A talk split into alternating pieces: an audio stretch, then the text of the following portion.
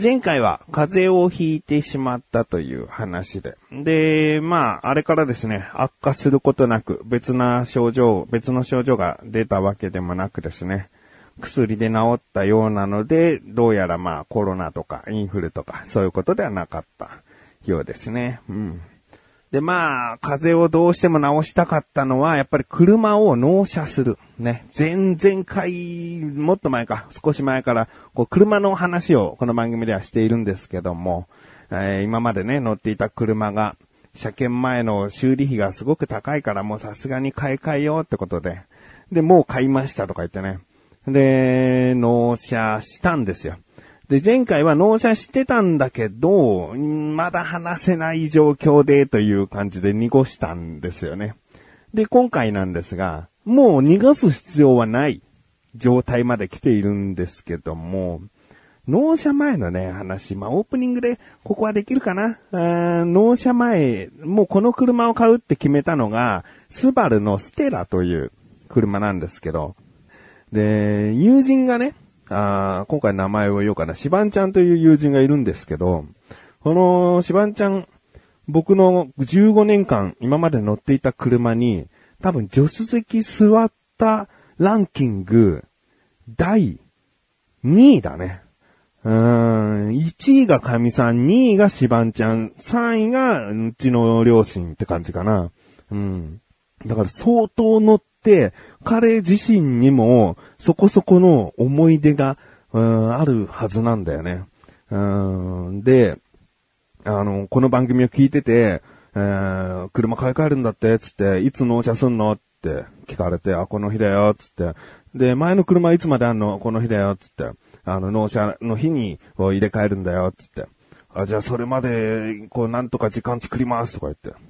で、後日メールが来てさ、この日どうですか？って言ったのが納車の前日ね。うーん、まあ、僕としてはさ、すごい嬉しいよね。あの、やっぱりこの新しい車が来るっていうワクワク感とともに15年間お世話になったこの車ともお別れっていう寂しさは絶対あって、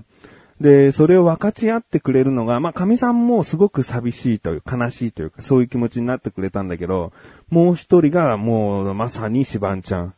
だなと。うん。で、まあ、最初はね、あんまり期待してなかったんで、なんかこの日、えー、納車なんで、あ、そうなんですね、時間作れたら連絡しますみたいな、あ、でもまあ忙しいから無理無理だろうなとか思ってたらさ、本当にちゃんと時間作ってくれて、で、少しの時間ですけど、この日なら、つったのがまあ、納車前日だったんでね。で、その今まで乗っていたスバル R2 をですね、えー、R2 に乗って、シマンちゃん迎えに行って乗せて、で、とあるファミリーレストランでご飯食べようってなったから、ファミレスの駐車場を止めて車降りて、改めてこう車をね、二人で見てて、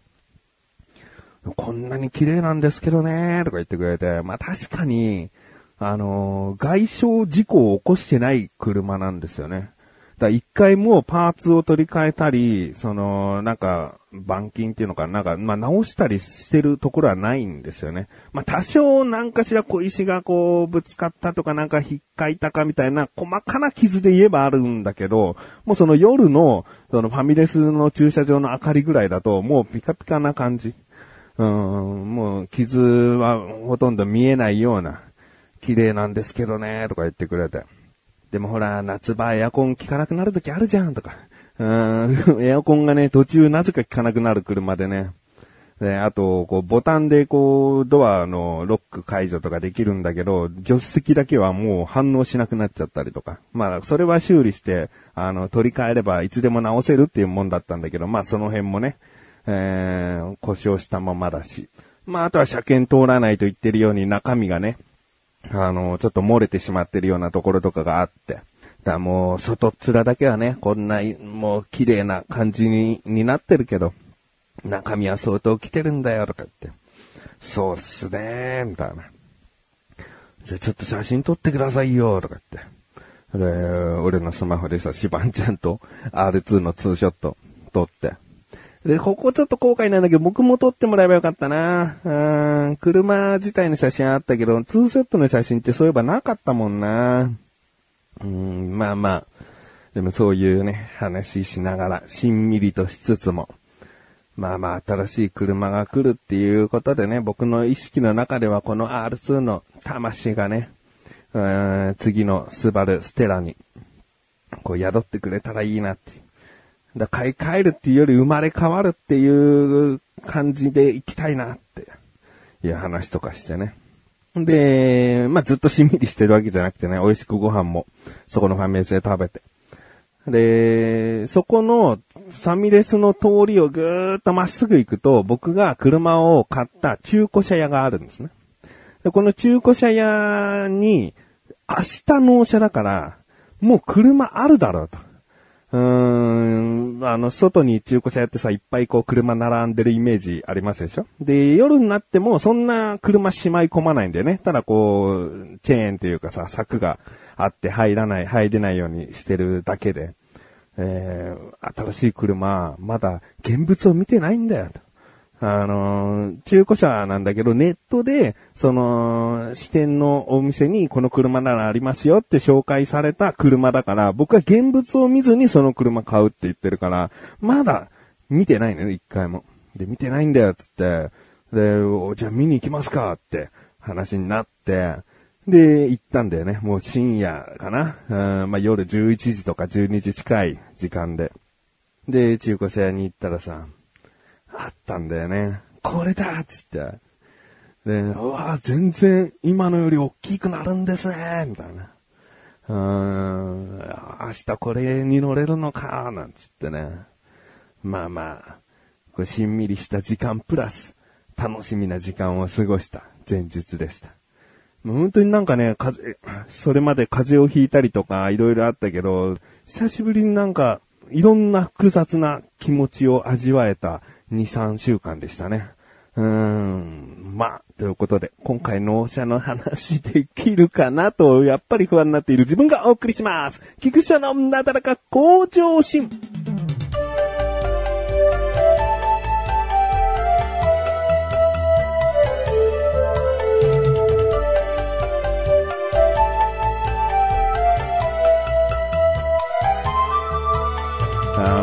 いてる人もそんなに興味ないもんね。僕がすごいウキウキしてワクワクしているっていう気持ちの分、この聞いてらっしゃる方もそういう気持ちになるわけがないんだから、うーん、まああの、まず率直にもう言いたいのが、納車をして、もうすごい乗ってるんですけど、最高なんですよね。もう最、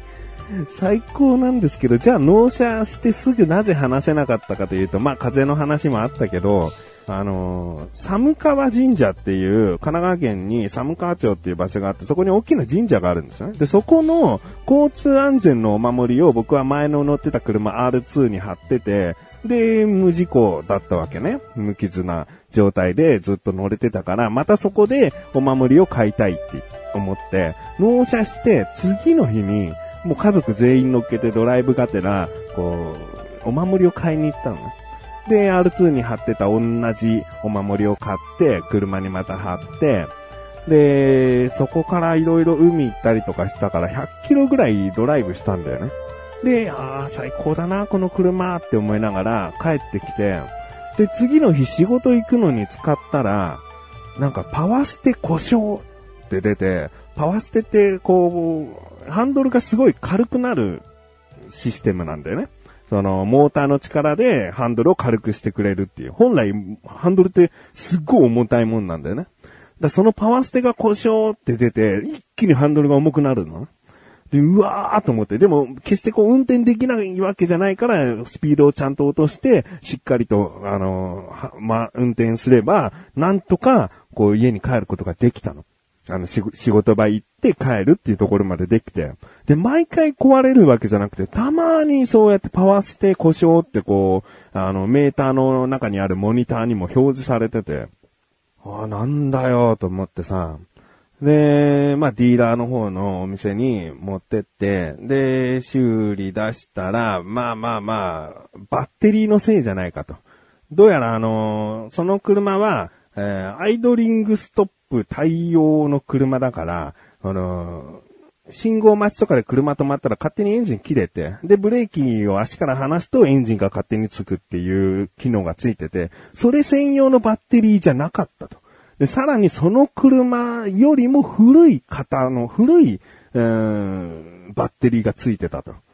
いうことなんですよ。だこれって、要は中古車屋が分かって、あえて、だからバッテリー外して古いのつけたのか、その中古車屋に来る前に、所有者が、えー、バッテリーを古いのに何かしらのことで取り替えたのかと。だバッテリーが上がっちゃって急遽用意できたバッテリーがそのすごく古いバッテリーだったのか。まあ、どこで誰がそれに変えたかっていうことははっきりわからないけども、まあディーラーの方にとっても古いバッテリーがついていたので、まあどうやらこれだと思いますってことで、えー、言われて、で、早速中古車屋にも電話してこうこうこうって言われたんですけど、って言ったんだけど、でもまあ、そこの中古車屋も、それをあえて、うーん、やっていたということであっても、うん、でも違うな。えー、これまた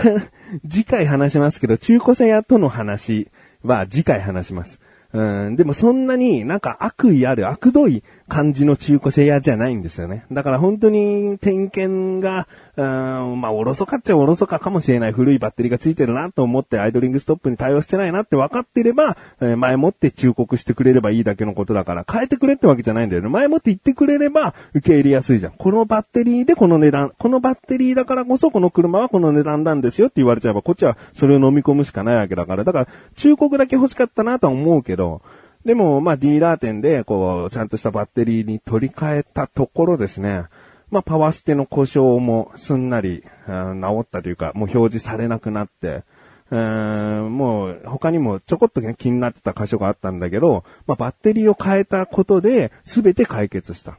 うんだから今現在、もう何もかもがスムーズなんですね。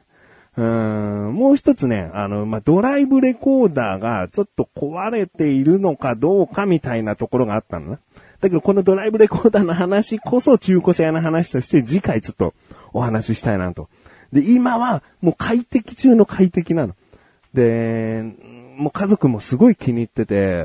意外だったのが子供を後ろ乗せててさ、もう別にどっかね、公園とか遊べるような場所とか、えー、子供が好きなお店に行くわけでもないドライブを楽しんでるみたいなんだよね。ただ運転して車に乗ってるだけで楽しいって子供は言ってくれて。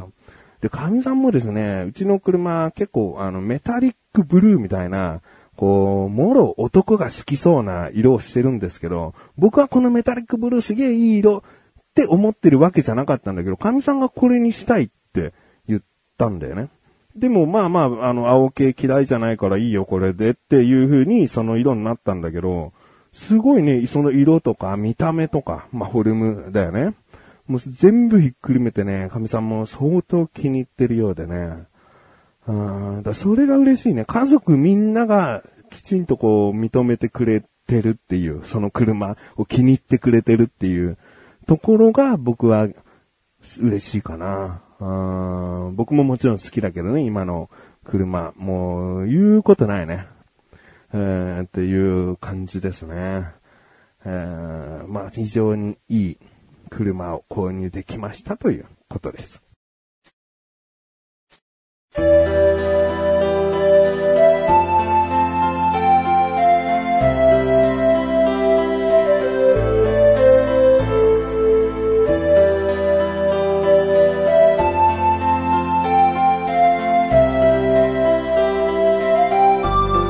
でそしてすぐお知らせです。このなだらか小女子が配信されたと同時に更新されました、菅井菊池のコンビニ侍聞いてみてください。今回は僕からのおすすめ食品で、セブンイレブンさんの冷凍食品牛丼、牛丼じゃないな、牛すき煮